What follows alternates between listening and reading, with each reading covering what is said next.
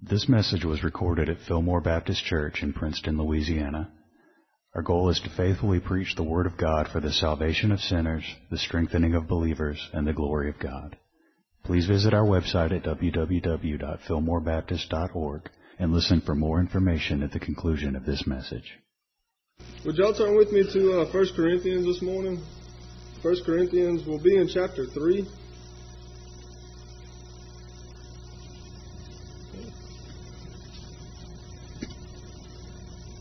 Uh, chapter 3, and we're, we're going to read the first three verses. 1 Corinthians 3, 1 through 3. Would you stand?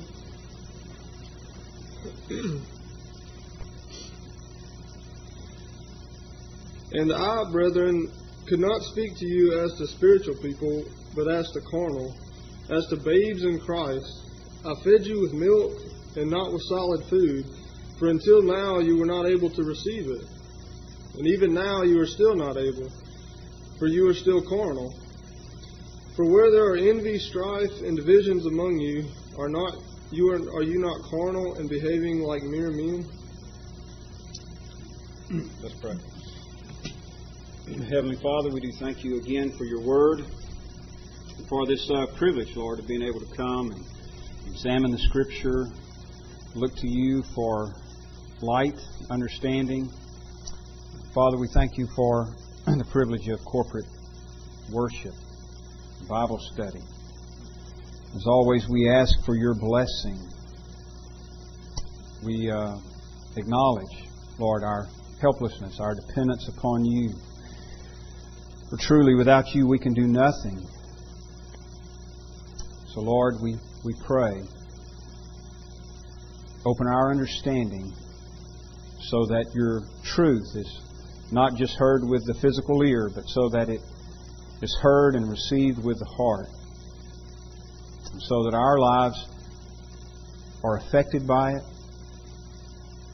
So that all of those who are in this room who know you may grow because of it in grace and in the knowledge of you. And we do pray, Lord, if there's anyone in this room who does not know you in truth. That you would take truth of your word home to their heart. Pierce the hardness and change the heart. So that this day they are brought into submission to you. Know and receive your love and salvation and spend the rest of their time here in this world living for your honor and glory. And Lord, may that be the desire of each one of us that our remaining days are spent to bring glory and honor to you and benefit to one another by living out your will. We ask all of these things in Jesus' name. Amen. Amen. You be seated. Well, many of you probably heard the term carnal Christian. That's what we're going to talk a little bit about this morning because the text demands it, and uh, so so we want to we want to deal with what's in the text. Um, I will say this, maybe maybe a little different view than what, what you've you've heard, but we want to try to try to get from it um, what what the Scripture is teaching here, what the Holy Spirit is revealing to us. Um, Paul in these passages up up to where we are, so so the, now we're, we're moving into the third chapter. So the first two chapters, all the way up to where we are now in chapter three, has presented us with several contrasts, and we've tried to point them out as we've moved along. Of course, that's a common thing in the Scripture. We're always presented with contrast, for example, between those who love God and those who don't, and that that sort of thing. Very common. Here's a, a few of the ones we've been given here, and um, oftentimes uh, Paul is is uh, uh evidently using the language of the Corinthians, and they're, they're going to be cases of that as we move through the text, and I will, I will try to uh, I will try to remember to point them out as we go. Um, in, in, other words, he's picking up their language and, and using it uh, uh, against them, and by that I mean against their their argument, their their uh, their wrong behavior uh, in certain ways. So here, here's a few of the of the contrasts. We've seen contrast between wisdom and folly, right? And then Paul has shown us, and again, this is an example of him using their their language. Uh, uh, the word for wisdom here is so, Sophia, where we get our word sophist. You know, some, someone who, or philosopher, someone who loves wisdom, um, and oftentimes they think they're full of it, um, and, and wisdom that is. And uh, so, so Paul talks about, he makes that contrast, and he, then he goes on to talk about what true wisdom is. Right? It's the message of the cross. It's Christ crucified. It is exactly, and this is what I mean about him taking their language and using it against them. Their quote wisdom is actually folly, and their quote folly, what they view as folly, um, is is is uh, the message of the cross. So so what they view as folly is actually wisdom. So Paul just turns everything on its head. So he's made that contrast between wisdom and folly, and then shown the, the truth behind it. What you think is wisdom is is really what we would call worldly wisdom, and so uh, it, it is nothing compared to the wisdom of God. And what you think is folly uh, is actually the wisdom of God manifest. Christ crucified, the message of the cross, the word of the cross, God's means of saving the lost, is actually wisdom. It is the wisdom of God manifest, on display. And so, as we're going to see this morning, we'll, we'll talk a little bit about their wrong thinking. It's, it's uh, what they have done is, is, is it, it appears, is accept um, worldly thinking along these lines. And even, even though I, I believe this is a, it, it, seems to me that Paul grants that this is a genuine church, these are believers, yet they have picked up on some worldly thinking. Okay, uh, that, by the way, is going to be kind of the main uh, area of application. There's a, there's a, a warning sign here for us to, to be careful of picking up on worldly wis- wisdom and mistaking it for real wisdom, and in fact, replacing the gospel with it. So here's another contrast between the spiritual and the natural. We, we talked about that last week, and we gave some definitions. Who is spiritual? Who's, who are the spiritual ones that Paul is talking about here? So, for example, in verse um, 13, he says, We impart this in words not taught by human wisdom, but taught by the Spirit, interpreting spiritual truths to those who are spiritual, or you could say the, the spiritual ones. Um, and then again, in our uh, text this morning, chapter 3, verse 1, I, brothers, could not address you as spiritual. The ESV translates that as spiritual people, the spiritual ones. So, so um, there you have on the one hand the spiritual, then in verse 14, chapter 2, verse 14, the natural. The natural person does not accept the things of the Spirit of God, for they are folly to him. And he is not able to understand them because they are spiritually discerned. So there's this contrast between the spiritual ones and the natural ones. And that word for uh, natural is uh, psychikos. It's the word from uh, for soul. So you, you could call him the, the soulish, the soulish man. Uh, who was it that said, "I'm a soul man"? Um, well, scripturally speaking, I, I, can't remember who it was at, at, at present, but uh, it's probably best. But scripturally speaking, uh, that's not a good thing to be a soul man. Okay, the soulish one. So you got a, a, a, contrast between the spiritual and the soulish, and, the idea here is saved and lost. So it's just simply this. We uh, we we uh, we went through these defining them last week, but it's just simply this: the spiritual ones are those who have the Spirit. That is the Spirit of God. And the soulish, the natural ones, are the ones who do not have the Spirit. In fact, Jude says they have not Spirit. So those are the, the, the natural ones. So Paul, in, in those verses, he's making this contrast between a, someone who has been born again, who's been regenerated, um, verse 12, chapter 2, verse 12. We have received not the Spirit of the world, but the Spirit who is from God, that we might understand the things freely given to us by God. And we impart this in words not taught by human wisdom, but taught by the Spirit, that is the Holy Spirit, interpreting spiritual truths to those who are spiritual. What he's saying is to, to see the wisdom of God for what it is, wisdom, you must have the Spirit of God. And so he's saying that the spiritual ones, that is, those who have the Spirit, see God's wisdom for what it is. To us, he says, it is the power of God unto salvation. Christ Jesus, to us, is made wisdom. All right? So it, it's those of us who have the Spirit. But to the natural person, verse 14, that is the person without the Spirit, the unregenerate, the lost person, the natural person does not accept the things of the Spirit of God, for they are folly to him. Notice, by the way, he doesn't say the natural person is neutral concerning these things. I mean, he doesn't even put that out there as a category. You, we, we, we are tempted sometimes to do that. You say, you know, the, the, the lost person, you've got some out there that just hate God, and you've got some out there that are just indifferent. That's the way it appears sometimes to us, because, for one thing, because our, our judgment is pretty messed up. Uh, but if you, if you shine the light of God's Word, God's truth on, on, this, on the situation, uh, it, it, it's actually um, the case that there is no neutral position. So, those who are spiritual, the spiritual ones, understand spiritual things and they embrace spiritual things. They embrace the gospel. To us, it is the power of God unto salvation. But those who are unregenerate, those who are lost, even if they are very religious, which is possible,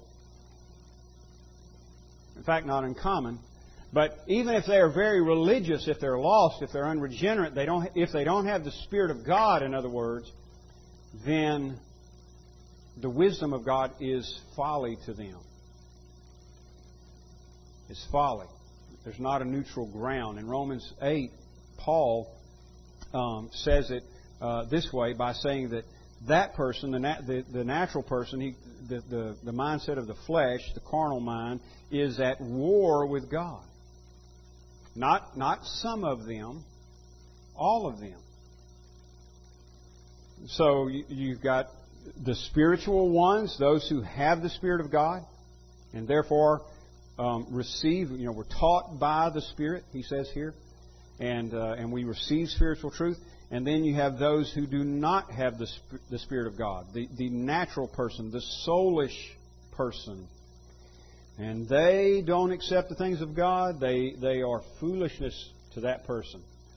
And they're not able to understand them because they are spiritually discerned. So, to, to rightly understand spiritual things, and, and let's just be specific here because this is what Paul is talking about. To rightly understand the gospel, and to see it for what it is, you must have the Spirit of God. It is the Spirit of God interpreting spiritual truth to us, the spiritual ones, that enables us to understand what Paul means in the in the last part. I mean, I know this is kind of a mind blowing statement in the last part of verse 16. We have the mind of Christ. But that's what Paul is saying. We, we have the Spirit of God. We have the mind of Christ revealing these truths to us. So, what eye has not seen, nor ear heard, nor has entered into the heart of man, or, or the heart of man imagined, up in verse 9, verse 10 says, God has revealed these things to us through the Spirit. You, you, don't, you don't come to this knowledge any other way. Not if you not if you really got it, not if you really know the truth. If you if you see the cross, the message of the cross, Christ crucified. If you see in that the wisdom of God, and you realize that there is no other hope for you, there is no other way of salvation, there is no other means of reconciliation to God, there is, there is no other way to be in right standing with God, that is, to be, to be viewed as righteous before God, except through the cross of Christ. That is, through the work, the person and work of Jesus Christ. If you truly see that, and we're going to see here in a moment, your, it, your, your, your life is changed by that. You're, you're, you're radically changed by that. And it's because of the Spirit of God at work in you. It's because God has made it known to you. And it, and it always comes back to that, ultimately. Um, sometimes people ask, you know, just for example, this would be, a, a, in, in my estimation, this would be another spiritual thing. You know, the natural man does not receive the things of the Spirit, but the spiritual man does. People will ask sometimes, how do you know that that's the Word of God? I mean, because I believe it's the Word of God. It's not not just you know, uh, not just that it contains the Word of God. In other words, there there's four or five verses in there that are really the Word of God. So yeah, that contains the Word of God. No, the whole thing. The whole thing is the inspired Word of God. Not the chapter divisions. Don't don't misunderstand me. I'm not talking about the chapter divisions. not even not necessarily even the titles. Some some of the titles of the books were were uh, were placed there by men. But but the words you read this book, you are reading God's Word. It's, it's, not, it's not a code you got to figure out. You know, you, you don't have to crack the code. I'm, I'm, you know, I'm working on Genesis and I'm trying to see what it really means. Well, well, just, just take what it says. I mean, that's what it really means. Okay, that's what it means. This is God's word. God breathed, God inspired. Word we, we typically use. Exhaled. He breathed it. Okay? This is the Word of God. And people say, well, how do you know that? Well, I can, I can give all kinds of reasons. Um, uh, manuscript, that, you know, evidence from manuscripts. Um, you, you, could point to um, evidence through people's lives who, ha- who have read it, lived it. You, you could point to a lots of things that we would consider evidences. But bottom line, what it's going to wind up at the end is God, God has revealed it to you. If, if you really believe this is the Word of God, it's because God gave you that understanding. Um, th- those, those of us who, who understand this to be the Word of God, just as an example, mean, we can look at the same evidences as maybe somebody who's lost and doesn't believe it, they may look at a lot of the, you know, I've looked at the, the manuscript evidence and I've, I've talked to people, I've heard testimony. I still don't believe it's God's Word. It's still foolishness to them because they don't have the Spirit. Bottom line, it's, it's always going to come back to that. You, if you have the Spirit, then um, that's why you have the understanding of spiritual things. Now, you, that doesn't mean you'll get everything perfectly, We'll come back to that in a minute because this is what's tricky about this whole text. Paul is writing to a group of Christians here and calling them carnal. It's interesting, isn't it? All right, so so that's another contrast: the, the spiritual and the, and the soulish or the natural. He also makes a contrast between the mature and the infants. This is going to be important for our discussion this the rest of our discussion this morning. Look in verse six, chapter two, verse six. Yet among the mature, we do impart wisdom, although it is not the wisdom of this age. And by the way, that's that's another contrast: old age, new age, and and, and I don't mean new age, um, you know, like the uh, Shirley MacLaine, uh, Tom Cruise, or who, you know, whatever. I'm not talking about that kind of new age thing. Old age, as in this this life, this world as opposed to uh, the new world that, that awaits us when we're glorified. Um, the, or we could just say the kingdom of God, because it, it's already and not yet. There's a not yet aspect of it. New heavens, new earth, um, glorified bodies. And boy, we all we all we all look forward to that, don't we? Glorified bodies, um, and uh, no, you know, no more going to the gym and uh, eating broccoli and all that kind of thing. Um, it's just it'll, it'll be it'll all be fixed, all be fixed. It'll be better than we ever imagined. Uh, so that's the that's the not yet aspect. But there's all, an already aspect also. So so here here's the irony for the Christian. In one sense, here we are living in the old age. I mean, we're still living in the flesh. We're we're still dealing with sin.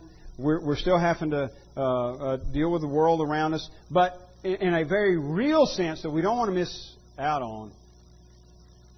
We're already part of the new age. We, we've already entered into the to the kingdom of God,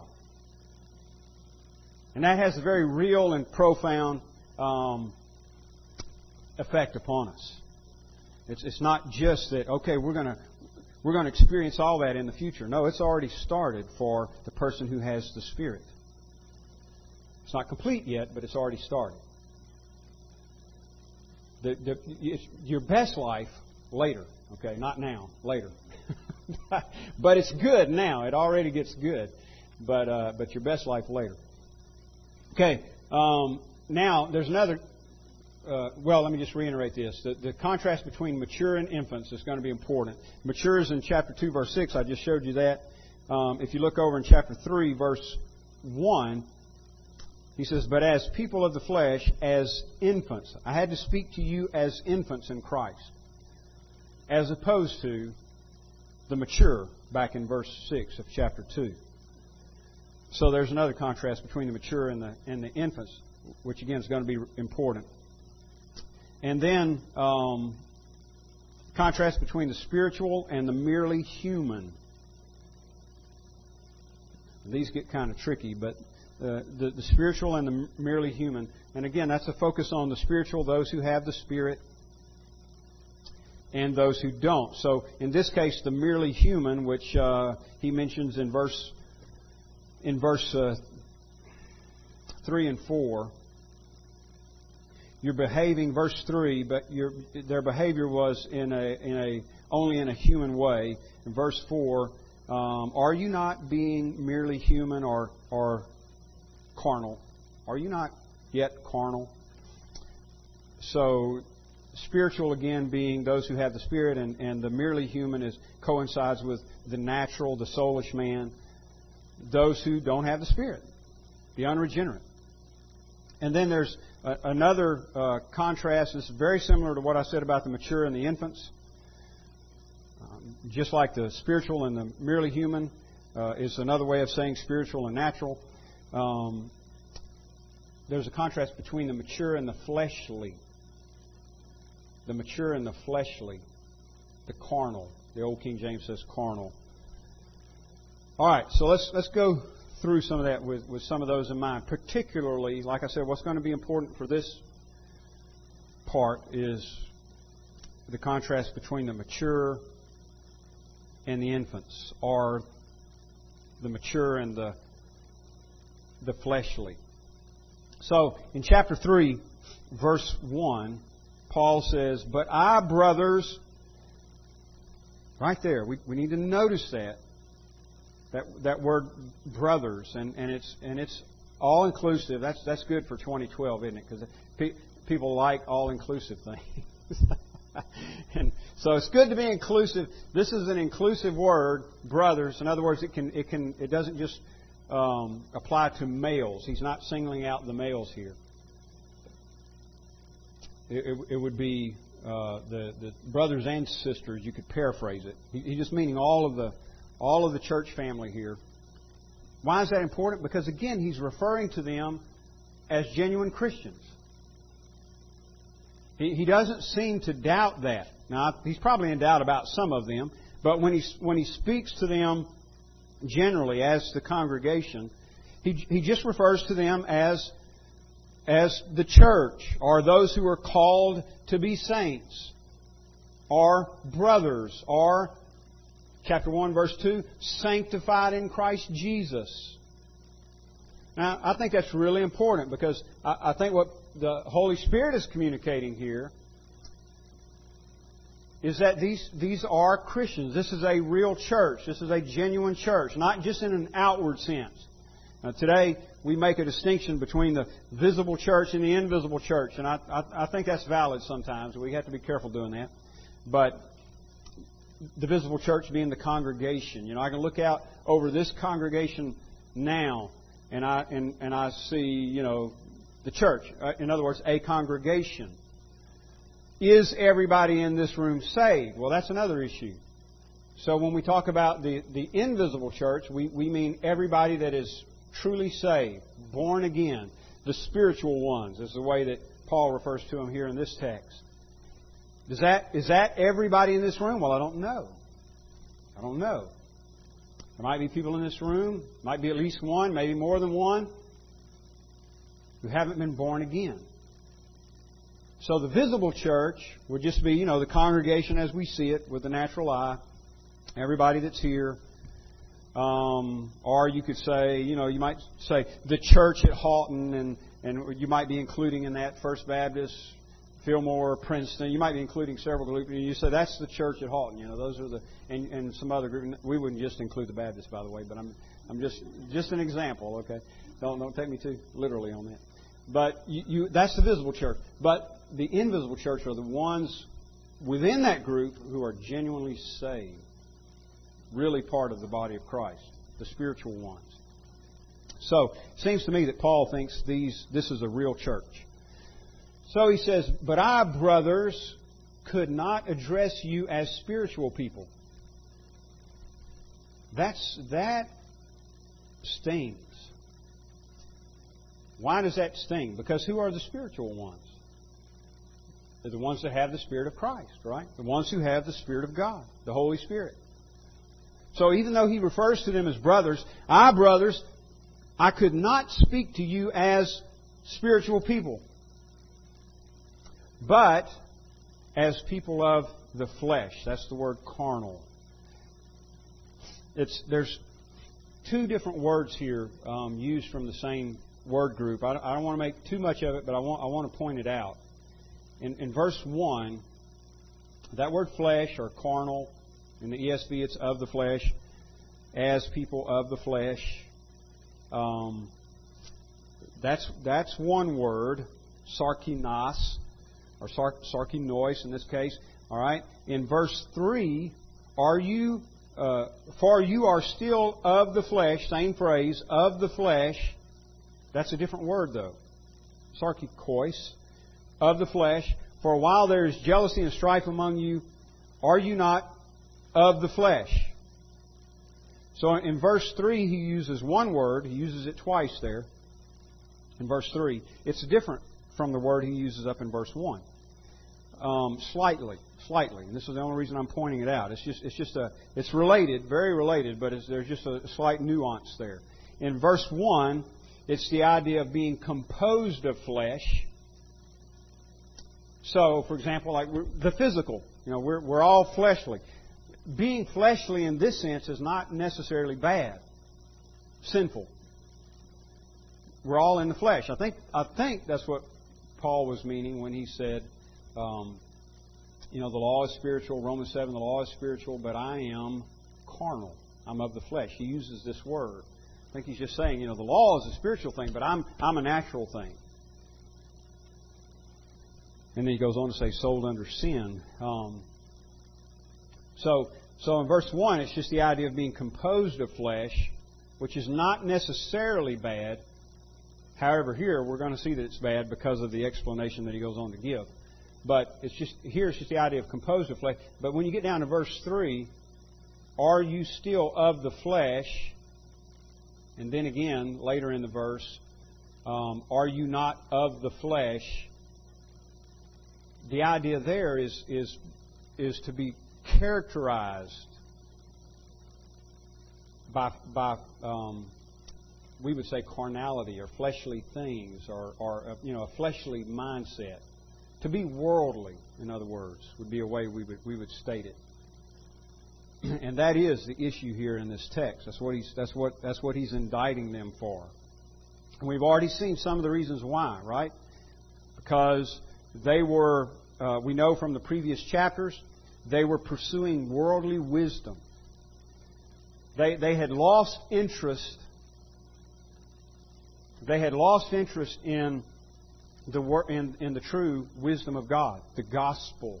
Or, or maybe it would be fair to say it this way they were losing interest. They were moving away from the gospel in pursuit of worldly wisdom.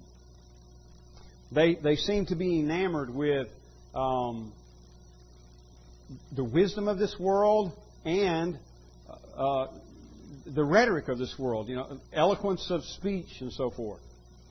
They, they were very much buying into the worldview of their culture that they had just been delivered out of, and that's what one thing that is so uh, uh, astounding about it. This whole mindset and worldview that worldview that they had just been delivered out of, the the, the you know kind of philosophic mindset of the of the Greeks here, um, going after worldly wisdom and and uh, and great uh, schools of philosophy, loving the rhetoric.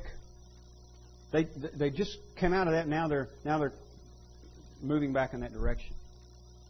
The the, the gospel that has changed their life has become devalued in their mind. It's like, well, you know what? This this is too simple, and it's it's not it's not profound enough. And then on top of that, Paul doesn't preach it eloquently enough. I mean, he's not, he's not giving us the kind of what, what they would call meat. He's not giving us the meat that we need. He's not feeding us. And Paul's going to show them that the problem is not the food, the problem is your appetite. You're, you've got an appetite for the wrong things. So it's, it's, it's not it's not the problem in the in the food. You know, you want a you want a bowl of M and M's instead of uh, you know eating broccoli or whatever it is, right? So you're you're you're malnourished, not because good food wasn't available. It's because your appetite is focused on the wrong thing. So Paul says, I couldn't address you as spiritual people, people who have the Spirit that is stinging because what he's saying is, I couldn't address you as saved people. People who are who, who have the Spirit of God and who are therefore embracing spiritual things. You know, you're seeing spiritual truth for what it is, the wisdom of God, and embracing it, people and growing because of it. Paul says, I, I could not I address you in that way. But I had to address you as people of the flesh people composed of flesh as infants in Christ. Now, again, I said this is key, this, this distinction between maturity and, and uh, infancy. Back in chapter 2, verse 6, he says, Yet among the mature we do impart wisdom. All right? Among the mature, we do impart wisdom, but for you, he says, I had to, I had to speak to you as infants in Christ. Now, what I'm, what I'm suggesting is, is this, and I think this is what Paul is, is saying. You might be saying, I'm kind of confused by this. He's, he, you said they're spiritual. Paul refers to them as, a, as brothers, a genuine church, and now you're saying they're carnal, they don't have the Spirit. You know, I, I have to address you as fleshly, you know, people who don't have the Spirit. I, I, I think what he's saying here is, in reality, you're one thing, and you're acting like another thing. I think that's what Paul is saying. So I, I don't think they are fleshly in the sense that they don't have the Spirit. They do have the Spirit. Why he calls them brothers. But they're acting like people who don't have the Spirit. And so he, he refers to them as infants in Christ. He's, what he's saying to them is you're, you are not mature. You, you think yourselves mature. You're, you're all enamored with wisdom, quote unquote, Sophia, the wisdom of this world, the wisdom of this age. You're all enamored with that, and you don't think God's truth is on that level. When we talk about the simplicity of the gospel, Christ crucified. It's, it's on a on a wisdom meter. You've got it here, and then you know worldly philosophy. You've got it here. And when we deliver the message of the gospel in simplicity,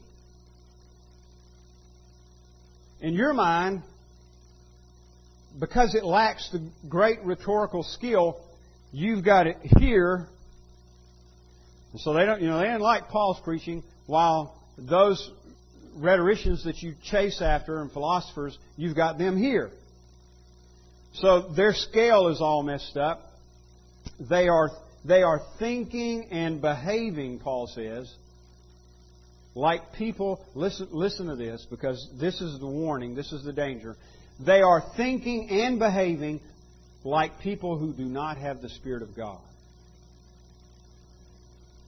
Now that is, is a bad thing for a Christian. So Paul says, I could not speak to you as spiritual people, but as people of the flesh, as infants in Christ. I fed you with milk. Now, I think here he's using their language. So, in other words, they've been complaining. Well, you, you're giving us milk, Paul. We need meat. You're giving us milk. We need meat. Because they, they don't think the gospel is meat anymore. We need something better than that. I need help. I need change. I need, I need to grow. And the gospel ain't getting it. That's the way they're thinking. They're thinking like the world. So we're going to find an organization, or like we, we talk about in church, in a, in a Sunday school rather. Uh, maybe there's a parachurch organization out there. Maybe there's some kind of good motivational speaker out there that can give me what I need. Because I'm not, I'm not getting it from Christ crucified. That's a problem. Paul's saying that's a problem. That's a big problem you, if, if you're not getting help from the gospel, the problem's not the gospel. That's what Paul is saying. The problem's not the gospel. It's on the receiving end. We used to uh, tell my age here, son, but you know, I'm from the CB generation, and sometimes when when when you weren't able to communicate on a Citizens Band radio, you know, you tried to figure out is the problem on the sending end or the receiving end. They don't have a good enough receiver. I don't have a good enough antenna. So I mean, you do all kinds of things. You buy power mics. You buy my my neighbor. He had an antenna that um, I NASA would be impressed. I mean, it was it was pretty amazing, and uh, and he could. And of course, he had all the power mics and everything. He could sit at his kitchen table and rotate the antenna. You know, it was it was way up. You know, probably uh, 30, 40 feet up, you know, and that thing rotate. So he could zero on in on the signal that he was, uh, whoever he was trying to talk to. If they were in Bossier, you know, he could rotate that thing around, point it toward Bossier. It was impressive. Yeah, I wanted one of those, but I never did get one. But if if the God, if if we're not getting what we need from the gospel, the problem uh, is on the receiving end. There's nothing wrong with the food; it's nutritious. The problem is the appetite. And so Paul says, I, I, I gave you milk, not solid food, for you were not ready for it. Their, their thinking wasn't right. And even now you are not ready. Not yet ready. That's an indictment. Because they should be. The author of Hebrews says makes a very similar statement to the Hebrews you ought to be, he says, you ought to be teachers of the Word by now. But you're, you're still having to be spoon fed, you know, little Gerber, that kind of thing. That's what Paul is saying. I, I to speak to you as infants in Christ. I fed you with milk, not solid food, for you were not ready for it, and even now you are not ready for you are still carnal, or you are still of the flesh. And here it's that word where he's talking about you are characterized by worldliness or fleshliness. That is, you act like someone who doesn't have the Spirit of God. And that's what he goes on to say. Rest of verse 3. For you are still of the flesh, for while there is jealousy and strife among you, are you not of the flesh and behaving only in a human way? Isn't that an interesting statement? You're, you're behaving as mere humans. You say, well, my goodness, I mean, I'm not Superman. It, it, shouldn't I be behaving as a mere, you know, I don't, I don't have supernatural powers. No, you got something better. You've got the Spirit of God in you. If you're a Christian,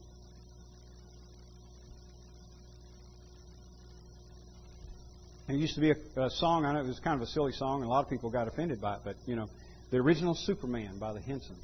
He can move a mountain, has power over night and day. Neither depth nor height nor kryptonite can take his power away.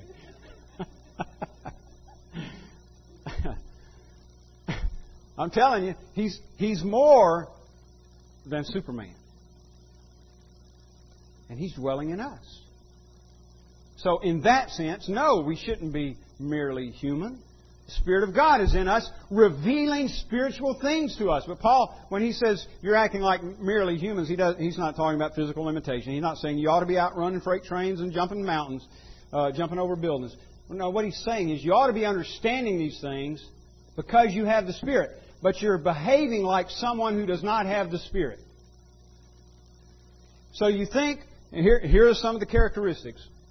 So, so you think that the gospel's not enough there's got to be a self-help program out there that can, that can fix me. No. It's Christ crucified. It's the message of Christ crucified. Christ Jesus came into the world to save sinners. That's the good news of the gospel. That's what will fix your real problem and my real problem. But you think the gospel's not enough. There ought to be something better than God's Word that can help me. Or there ought to be a better way of communicating God's Word to me rather than just sincerity and simplicity. Give me some good rhetoric.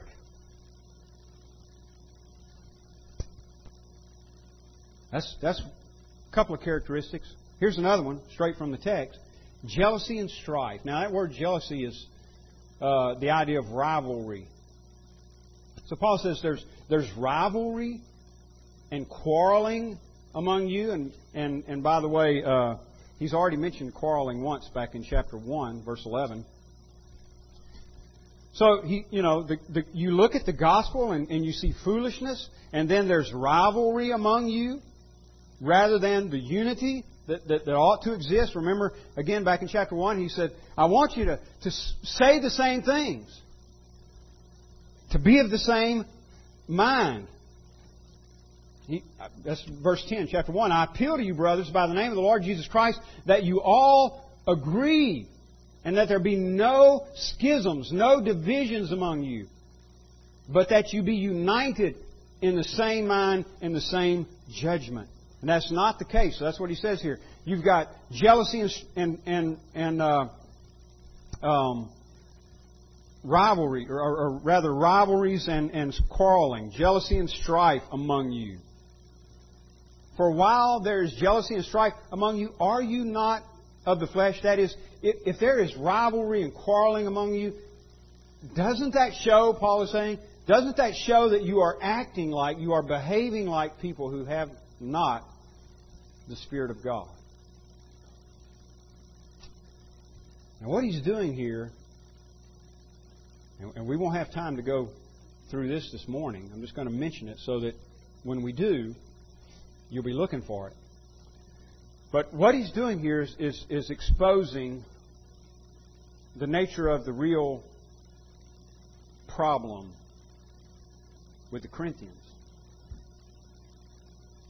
And that is their lack of understanding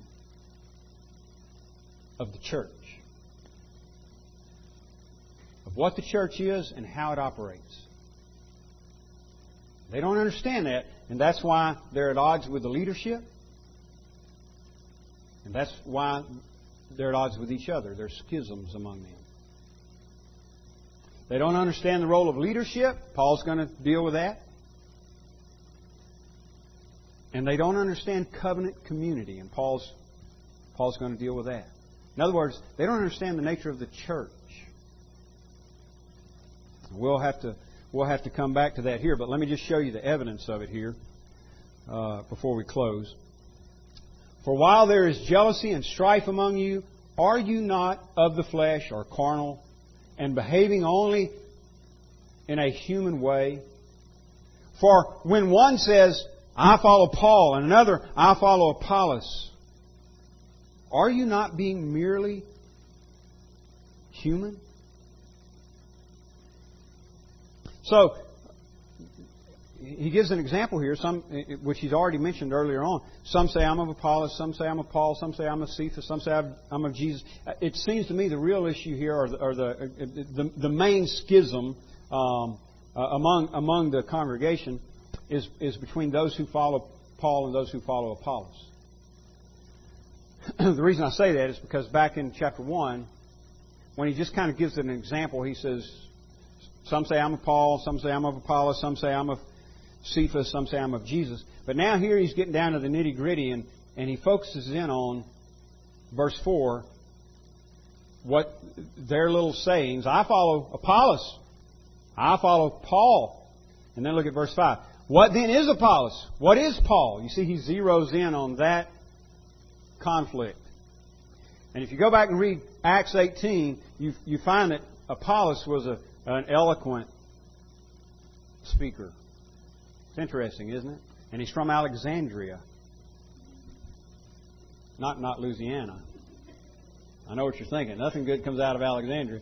But no, I'm not talking about Louisiana. Egypt. And Alexandria was, you know, it's one of the, the part of, you know, the heart of all the, the, the different schools of philosophy and so forth so Apollos, I'm not saying Apollos was corrupt in them. In fact, I don't think that was the case. I think Apollos was just a good preacher. he was just good at expounding the word and doing it eloquently.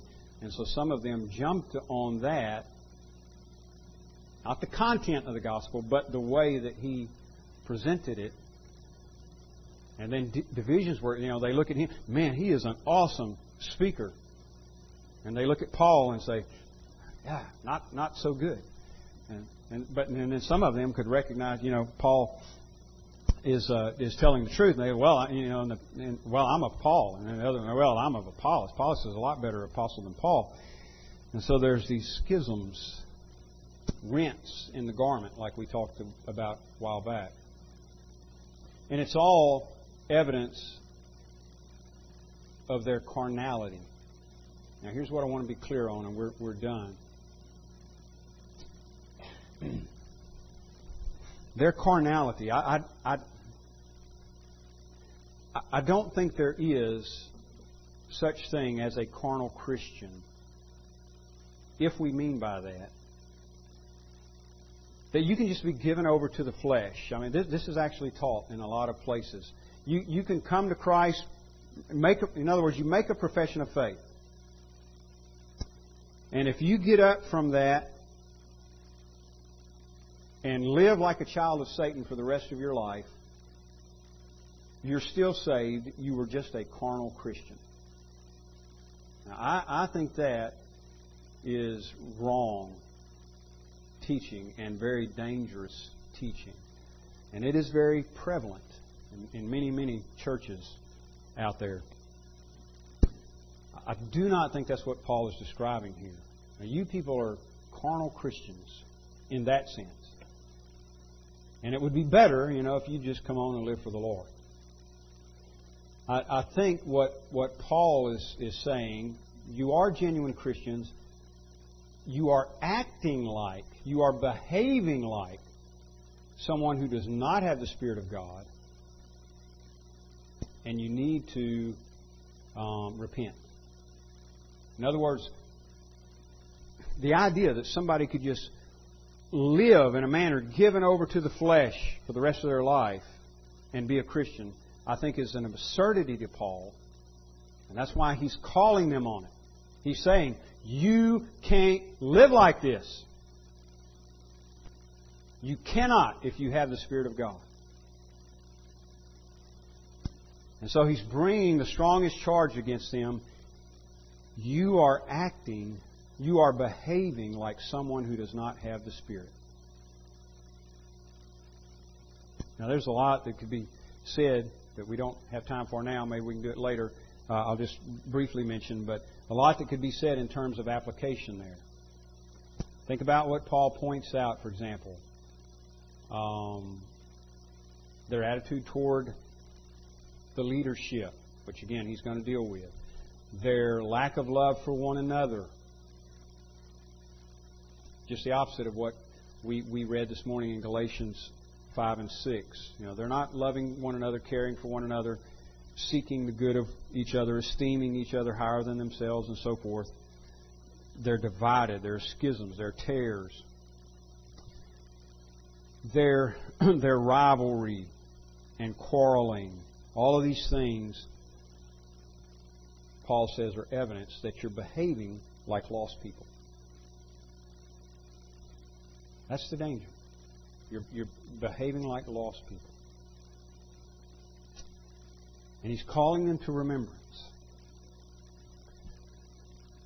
My words, Paul says, that is the gospel, came to you in demonstration of the Spirit and power. Your lives were changed, not by rhetoric, eloquence, worldly wisdom. You had all that before you heard the gospel. Your lives were changed by the gospel. And that is what you need to depend on now. That's the word for us, brothers and sisters. It was the gospel, the message of Christ crucified, that changed us, that saved us, that brought, that regenerated us. That's what we need to depend on now, instead of looking somewhere or anywhere else. We don't need to act like the world, always in pursuit of something to tickle our ears, something to satisfy the flesh. We need to do what Paul says in Galatians 5 and 6 walk in the Spirit. And by the way, that's what that word behaving is right there. Uh, at least it's behaving in the ESV. Literally, it's walk. Paul says, You are walking only in a human way. Paul loves to use that, that terminology for life and conduct. Walking. Walking. Walk in the Spirit. Walk in the Spirit. Because you're the spiritual ones. If the Spirit of Christ dwells in you. Would you stand, please?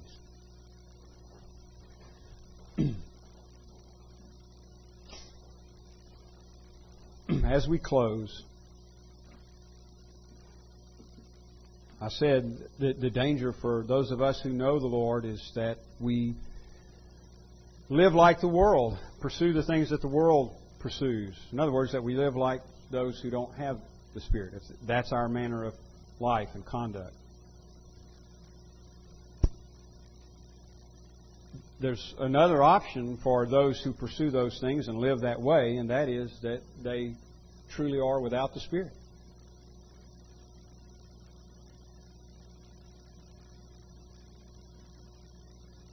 If, if, the, if the, the gospel, you don't see the gospel as enough, you don't see Jesus as enough, God's Word is not enough, and you're looking for something else to satisfy, then it's very possible that you're lost, that you don't have the Spirit of God, that you've not been born again. So as we, before we dismiss this morning, I just want to urge you, if that's the case with you, and urge you to be honest with yourself and honest before God about the state of your heart as far as you can know it. If, that's the case with you, I want to urge you to cry out to Him for salvation and mercy. I'm not going to ask you to do anything. you don't have to come to the front. I'm just going to I'm just going to say come to Christ. You deal with him. Let, let him deal with you, your heart to his heart. And vice versa. Because I can say, truthfully, there is no hope anywhere else. And even though we get distracted sometimes and deceived about certain things, you know, all of us do, we're subject to temptation, even though that's the case, I can say confidently, there is no satisfaction anywhere else. Only Jesus can save. Only Jesus can truly satisfy your deepest and truest need.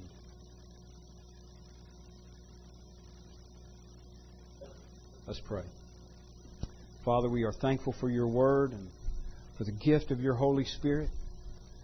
Lord, we do uh, recognize, Lord, even as Christians, that we're not as attentive to your word and to the operation of your Spirit as we should be. Lord, we want to be more sensitive, and we look to you for that because, again, we acknowledge our dependence. We can do nothing apart from you. So we pray. We pray, Lord, uh, guard us against thinking and behaving like those who do not have the Spirit of God.